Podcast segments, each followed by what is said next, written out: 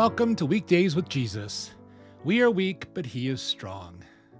I'm Kevin Bueltmann, your host and recovering burnt out pastor who's here to share with you sermons and songs from friends of mine. And you're listening to a song that we listened to yesterday, kind of our theme song. It was written uh, uh, to, you know, help us think about our daily walk with God and what we can do about that and how we desire to um, to be with Him. But anyway, normally on Tuesdays we'll be hearing from Rob Mrosko from Wisconsin, but today he's on a mission trip with a few others to lead a marriage workshop for the church leaders in Tanzania. So today we will hear from Ben Spaulding preaching from Texas, and as he explains to us about the parable of the sower found in Matthew 13. His sermon is called Birds, Rocks, and Thorns, and he connects these to our deception, disillusionment, and disordered desires. And be sure to listen to the end of the podcast. It's a new song that a friend of mine sent me, and she's just an incredible songwriter and singer.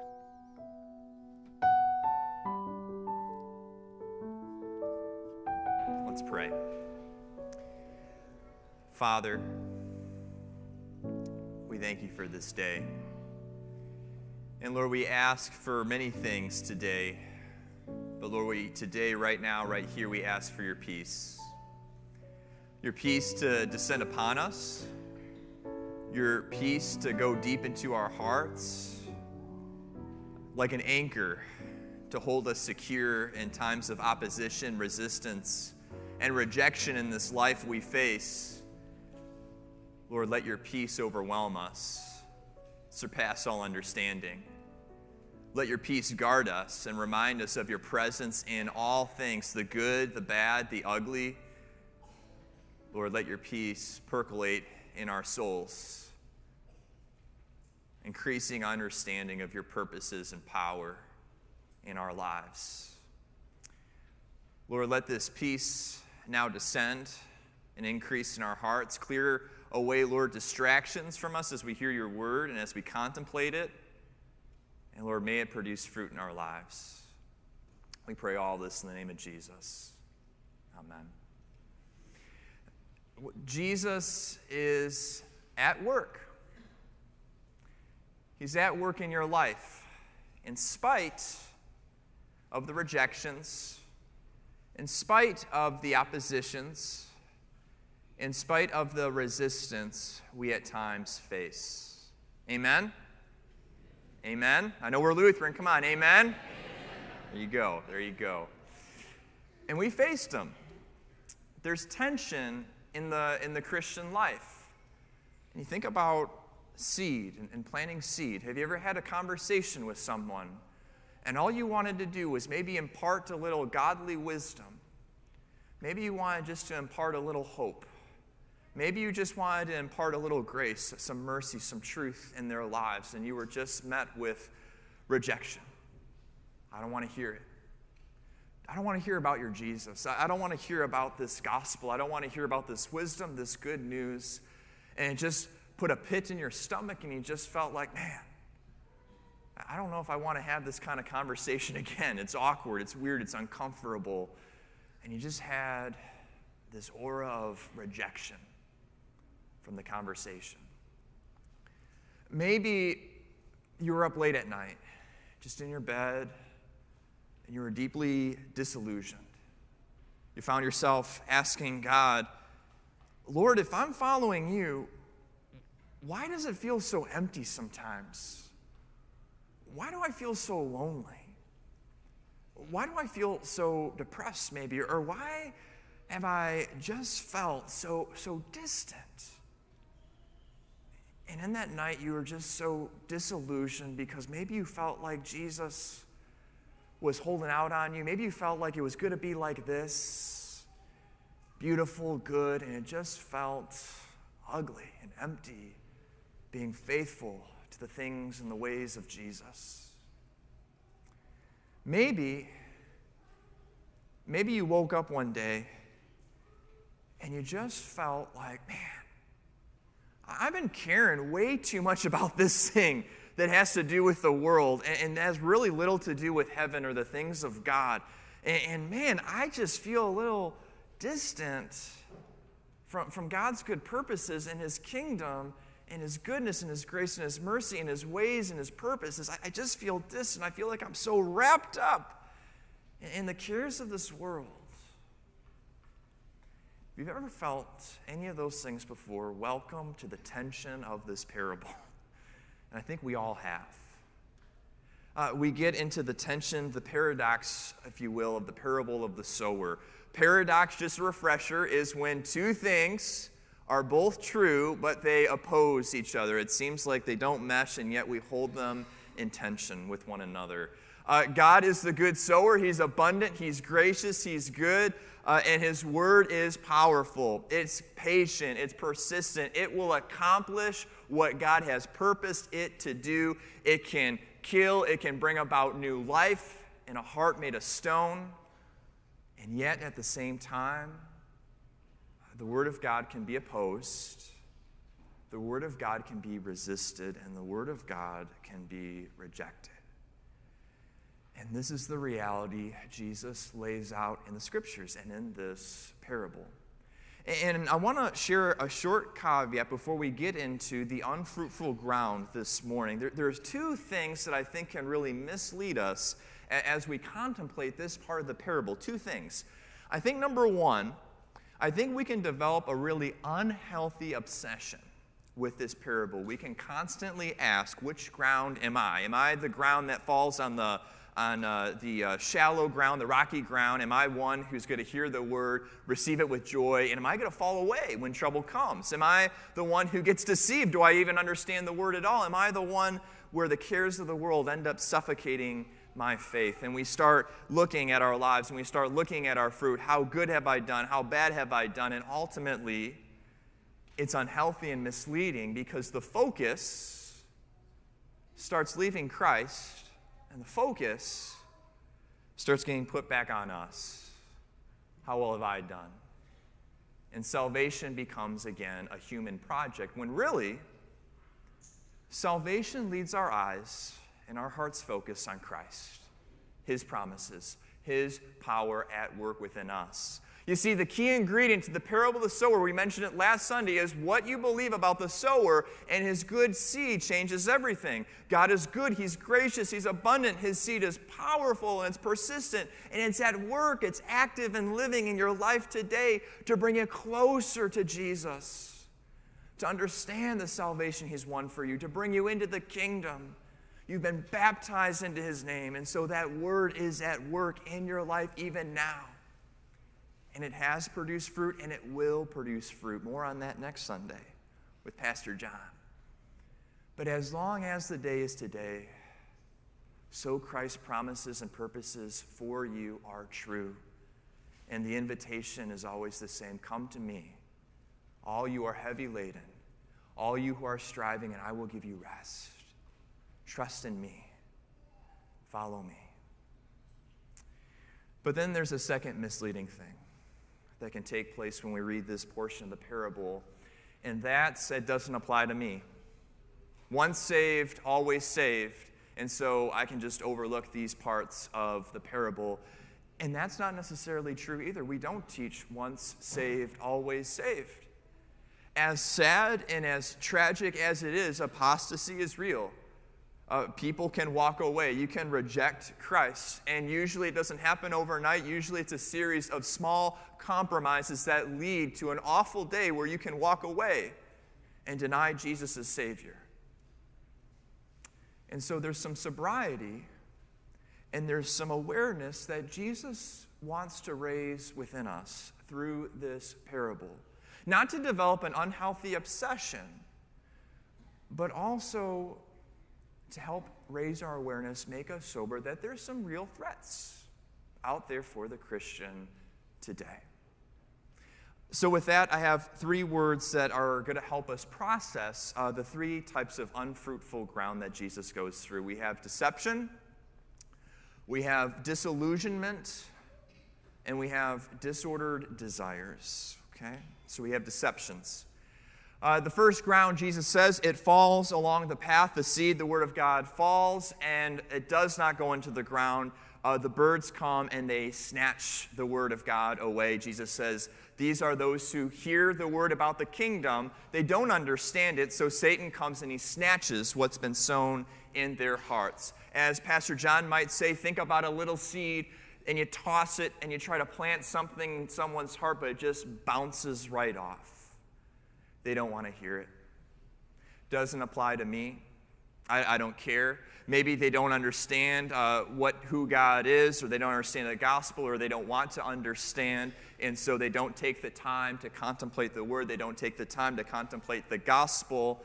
Uh, Paul talks about this in 1 Corinthians. He says the cross is folly to a lot of people. For some people who demand wisdom in this life, the cross seems like foolishness. For some who demand power in this life, the cross looks like weakness. You guys follow a man who was crucified to a tree? That doesn't sound right to me. If he's so powerful, why didn't he just snap his fingers and make all the evil of this world go away? Why the cross? Why suffering? And so people don't take time to contemplate, to digest the message, the depth, the love of the cross, the message of the kingdom. But where there's misunderstanding and rejection, Satan is close at hand, and Satan is a deceiver. He snatches with his lies, he snatches through deception. You think about the garden uh, in Adam and Eve. You think about God saying, Adam, Eve, if you eat of the tree of the knowledge of good and evil, you will surely die. What does Satan do? He comes in and deceives them about who God is, who they are. And what is Satan wanting to do? Jesus says he's a liar and a murderer from the beginning. He wants to cause spiritual death to take place in Adam and Eve's life. Peter says, Satan prowls around like a roaring lion seeking someone to devour, and he devours through deception. And we see his deceptions in our culture today. There's deceptions about many things, deception about freedom. Freedom being that you can really do whatever you feel is best. You don't need God, you don't need his rules, you don't need the Bible, you don't need anybody. Just look within yourself, follow what you think is best. That's really what it means to be free. But that just results in new forms of bondage and spiritual slavery. There's deception about goodness. Just try your best. God will accept you if you just live your best life. If you just try hard enough, then God will finally love you. And that's a burden many people suffer with throughout their lives. There's deceptions all over the place. And while this first ground doesn't necessarily apply to us. You're here, the word is doing its work in your life. It's good for us to be aware that Satan prowls, Satan is a deceiver, and as the church, we're called to engage for the sake of those walking in darkness with the truth of God's word. So while the first ground necessarily isn't about us, the next two hit a little closer, maybe to home. Uh, the second word is not deception, but disillusionment. Lord, I thought it was going to be like this. When, I, when you showed me, when you gave me the vision of what the life looks like following you, I thought it was going to be beautiful. I thought it was going to be good. Why do the righteous suffer? Why is it sometimes hard? Why does it sometimes demand sacrifice? Jesus says there's some seeds that are planted and they're on rocky, they're on rocky ground. So they hear the word of God. They receive it with immediate joy and happiness in their hearts, but troubles come, persecution comes on account of the word, and their faith ends up withering because they become disillusioned. Thought it was going to be like this, Lord. Why is it like this? When the crossroads of following Jesus come into play, when we find ourselves ostracized, when we find ourselves persecuted, when we find ourselves isolated, when we find ourselves called to deny ourselves and crucify the sinful flesh and follow Jesus, some fall away. Therapeutic Western Christianity is dangerous, folks. It's dangerous. The idea that God is great, God is good, but really, God is just an instrument. God is just a means to fulfill my personal happiness plan, my personal self fulfillment project. God is real, He exists, and I'll call upon Him when I may be in trouble. He's ruling and reigning on Sunday, but Monday through Saturday, those days belong to me. God doesn't really care about how I'm spending my week. God wants me to be happy. God wants me to be fulfilled. And I tell you, this teaching, as popular as it is, cannot stomach suffering. So when the chips are down and the cancer diagnosis comes, and you believe that God wants me to be happy above all things instead of God wants me to be holy above all things. It's like building a house on sand. Sand, the storms come and they rage, but the house falls because the foundation is not sturdy. And so when we find ourselves losing out, big time in this life for following Jesus and suffering and struggling, if you put your faith in a feeling of happiness and fulfillment, there is a threat for that word to wither and die. For Christ comes and invites us to count the cost, to follow him, and understand that the Christian life is taking the shape of a cross, where at times we do lose out, and at times we do suffer and struggle, but that in all things, Christ is still at work, and he calls us to cling to him in all things. And lastly, disordered desires. Jesus says some seed fall, and they take root, and they grow, and it's great. But then thorns rise up, and they attack, and they suffocate and Jesus says, These are those who hear and they endure for a while. But the deceitfulness of riches and the cares of the world come up like thorns. And it ends up suffocating the word and it proves to be unfruitful. Cares of the world, disordered desires. We all have desires, don't we?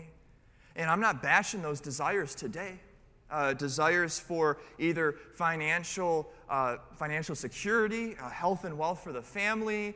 Uh, we want, you know, uh, to be loved and we want to be loving. We want goodness and beauty to, to reign in our lives. We want good things to take place for ourselves and for those we love. And, and those are good desires.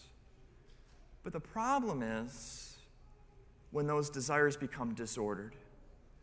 When we start looking to the things that God has given us as gifts, and we start to place them in a place in a position in our lives that only God deserves. When we start looking to those things for our ultimate identity and our ultimate purpose and our ultimate meaning in this life, these things become godlike in our lives. These things become idols. And these desires, once good, become disordered and secondary things become ultimate things in our lives, and they end up ruling and reigning over our fears, over our trust, over our ultimate love. And where God should be, these things tend to dethrone him. Idols, thorns, cares of the world, the deceitfulness of riches. I got a story for you uh, about disordered desires. It comes from C.S. Lewis in his book called The Great Divorce. Uh, it's a story, a fictional story about a bus ride, a group of folks who are in hell. They get a chance to go and visit heaven. Uh, it's, a, it's a great book. And while they're in heaven, they get a chance to actually choose to stay there. But there's a shock to the whole thing. The shock is that the majority of them do not choose to stay in heaven. They'd rather go back to hell because they despise the God who is ruling and reigning in heaven. There's a small story within this book about a mother, a woman who is in hell and she gets a chance to go to heaven and she wants to see her son, her son who is in heaven. And she's talking with her brother. He's like this spirit guide. And she's like, hey, you know, I want to see my son. This is great. Uh, and I just really have been missing him. And this is, you know, my day. And I really just want to see him again. It's been so long. And so the brother says, Of course, of course, you can stay here in heaven. You can stay here and, and have your son, but first, first, I need to take you to the Father. I need to take you to God because it's God who can restore you. It's God who can make you new and transform you. It's God who can right your wrongs. It's God who can rightly order your life and your desires. And then you can finally have your son, and then you will be beautiful and perfect, and everything will be right with your world, and you can stay with us for eternity. It will be great. I just first need to take you to see God. And what does the mother say? I don't care about that. I don't care about seeing God. I had no use for him on earth. I want to see my son. You see, I raised my son better than God ever could here on earth. In fact, my son is unhappy up here. He belongs down there with me. Mother knows best. And I love my son more than God ever could. Whoa, that got dark. So, what is C.S. Lewis trying to accomplish there? The mother is aiming everything, everything at her son her identity, her meaning, and her purpose. And she finds that her mother love, though pure and good in itself, that desire to be a good mom, ends up suffocating her like thorns. And she finds herself in hell. But the brother's invitation, the brother's invitation is aim your heart at heaven, aim your heart at God, and you will get your son as well. You'll get a right relationship with God and everyone you knew here on earth. But first, you need to aim your heart at God. But she refuses. So, what is C.S. Lewis getting at? Disordered desires, the cares of the world like thorns, suffocating our faith, we might say, I'll never end up like her. But that's exactly where the thorns lead us. That's exactly where the cares of this world lead us. When we take the things of this world and elevate them to God like status, and they're good things, whether they be our children, whether they be our money or work, or the things that God is leading us to do, all great things. But when those things become idols, when we use those things to control our lives and manipulate things, those are the things that end up controlling and manipulating and suffocating us. Don't you see there's a poison to idolatry? It's poison because it makes you think that you're in control. But it's those things you elevated that end up controlling you. But Jesus steps in. And what does he say? He says, If the Son of Man sets you free, you are free indeed. Those who enslaved themselves to idols are enslaved by them, but if the Son has set you free, you're free indeed. When we surrender the cares of the world, and when we surrender the thorns in our life to Jesus, and trust in his rule and reign and trust that it's good and trust that he's present and he's working in all things, that's when we experience the true freedom of the gospel and the power of the word at work in our lives. And the invitation is always the same come. Come and experience freedom from your thorns. Come and experience what I'm like, faithful and true to you so, what's a Christian to do? Deceptions in the world, disordered desires at times, disillusionment that we experience in our own stories, resistance, opposition, rejection. What's a Christian to do? First, we go to the cross. And I'd just like to do that with you today, right now. I'll close your eyes. Close your eyes. I just want to to go to the cross with you really quick, okay? Because this is what we need to do each and every day. The Christian's life is filled with opposition, rejection, resistance. But the Christian's life is found in the shape of a cross. And when we go to the cross, what do we see? Imagine Jesus there. Thorns. thorns, a crown of thorns on his head. On his head. The withered seed, Jesus, his body withered from the suffering. Disillusioned disciples, they thought it was going to be one way, but here's their Messiah nailed to a tree. There's disordered desires all around the cross. The disordered desires of evil men, raging and mocking the Son of God, deceived deeply by Satan. And yet, and yet there is the Father. Using the resistance, the opposition, the rejection of the world, to pierce the kingdom of darkness with a blow so great that the kingdom of darkness will never recover again.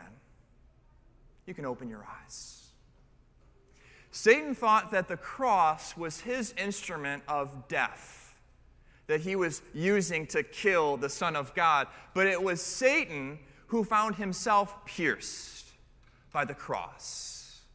It was the power of sin raging in the hearts of men with disordered desires, raging against Jesus. But it was the power of sin.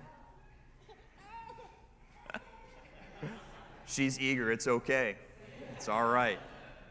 It was the power of sin that found itself suffocated by the holy, precious, innocent blood of Jesus. Don't you see when we go to the cross, we see God at work in spite of the rejection and the opposition and the resistance we encounter in this world. We go no further than the cross, where we see the withered body of that good seed, the Word made flesh, Jesus, and by his death, God undid the curse of the world. So we're good to encounter this stuff thorns and rocks, the enemy, the devil himself. And we're going to encounter discouragement and disillusionment and disordered desires. But where do we go in that day? We go to the cross where Jesus gave his all and shows us once again, reminds us each and every day that God is still at work despite these things. And that word that's been planted in you is active and it's powerful and it will produce fruit. But first and foremost, it brings us to a cross and it brings us to an empty tomb, the good soil where there is salvation to be had and freedom each and every day. And so we walk on that soil together. We plant and we water on that soil together. And we bear fruit on that soil together, knowing that Christ is for us and there is no condemnation for those who are in Christ. It is that word we speak, it is that word we live into each and every day, despite what we face, despite what we encounter in this world. So let's pray. Lord, it's your cross that awakens us to the reality that you're at work. You're still at work, Lord, when we're dealing with thorns that seek to suffocate faith, when we're dealing with disillusionment, when we're discouraged, Lord, when we're trying to plant the word with someone, it just seems to bounce off. And it just seems like the enemy has the upper hand at times. Lord, in that moment, may we go back to the reality that the Christian life is a cross shaped life. And in that moment, Lord, remind us of the freedom we have in you, the courage we have in you, the presence of your goodness and purposes despite all these things that we encounter. Empower us, live in us, and Lord, help us come to you, the good soil each and every day as we live, work, and play and pray. It's in your name. Amen. Well, we're going to wrap up today's podcast with a song written by Lara Marriott, Branon Dempsey, and Holland Davis. Lara and I are in a monthly online songwriting group. She is a Christian recording artist and director of worship at her church in Palm Springs, California. Check out more of her music at YouTube and Spotify and her website. You can find those links on the podcast show notes for today. Well, I invited Lara to join us here on the podcast. And so, Lara, before we hear you sing, could you tell us about your song? Sure, Kevin, I'd be happy to. My co writers and I, we decided that we wanted to write a song that uh, people who are suffering, who are going through very difficult times, could actually take and own and sing out to God, trusting in God, trusting in His purposes, trusting that God would be constant in their lives, hear their cries, and come to their rescue. We wrote it when there were fires in Napa Valley and floods in Dallas, Texas, and people were just not sure what to do and very anxious. And they lost everything, lives were lost, and uh, there was just a lot of anxiety in the world. And so we wanted to bring hope through this song.